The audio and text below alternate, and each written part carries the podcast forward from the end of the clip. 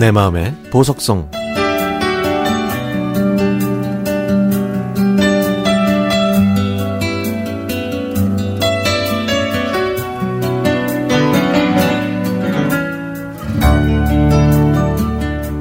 요즘에는 맛있게 잘 익은 김장김치만 있어도 밥 한 그릇 뚝딱 하고 있네요.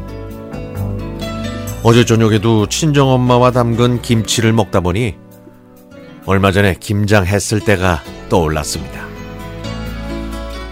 20여 년 전에 친정집을 새로 지을 때 한쪽에 작은 창고도 같이 만들었는데요. 그곳에다 장작불을 뗄수 있는 아궁이를 설치했습니다. 그때는 친정집에서 소를 몇 마리 키웠는데요. 소 죽을 끓이려고 만든 그 방은 겨울이 되면 우리 가족들의 사랑방 역할을 했죠. 저희 가족은 넓고 깨끗한 방보다 잡다한 물건들을 놓고 창고처럼 사용하는 그 방을 더 좋아해서 거기서 잠드는 경우가 참 많았습니다. 작년 늦가을에 그 창고방에서 김장을 하고 잠깐 누워서 쉬고 있었는데요.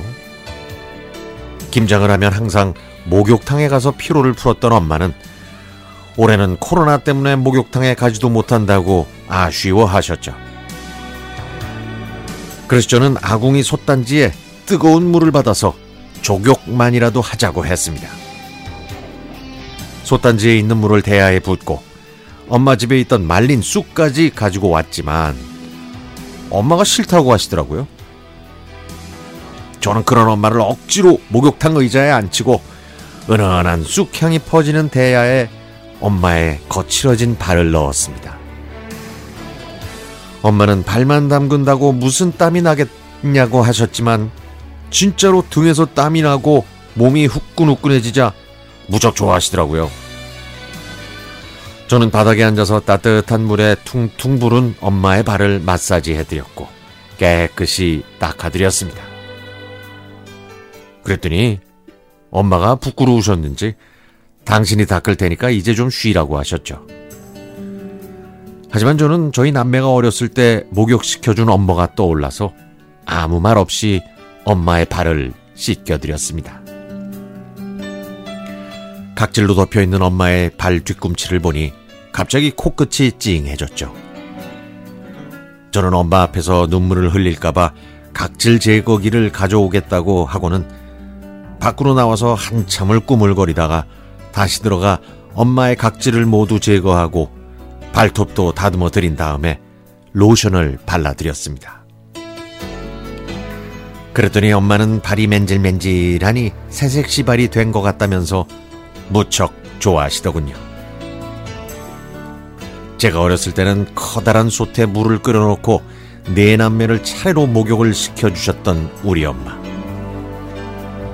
목욕하다가 아프다고 하면 등짝을 한 대씩 때리면서 깨끗이 씻겨주셨고 뿌듯해 하셨던 엄마는 어디 가시고 이렇게 발만 닦아드려도 부드러워졌다고 좋아하시는 할머니가 다 되셨나 싶습니다.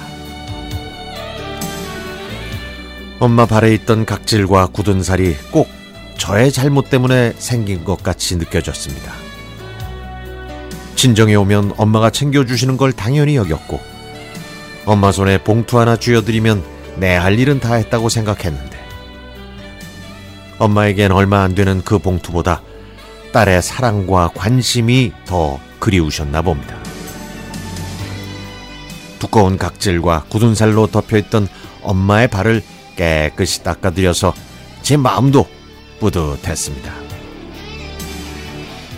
코로나가 없어지면 제일 먼저 엄마와 함께 목욕탕에 가서 깨끗이 씻겨드리고 식사도 대접해드리고 싶네요.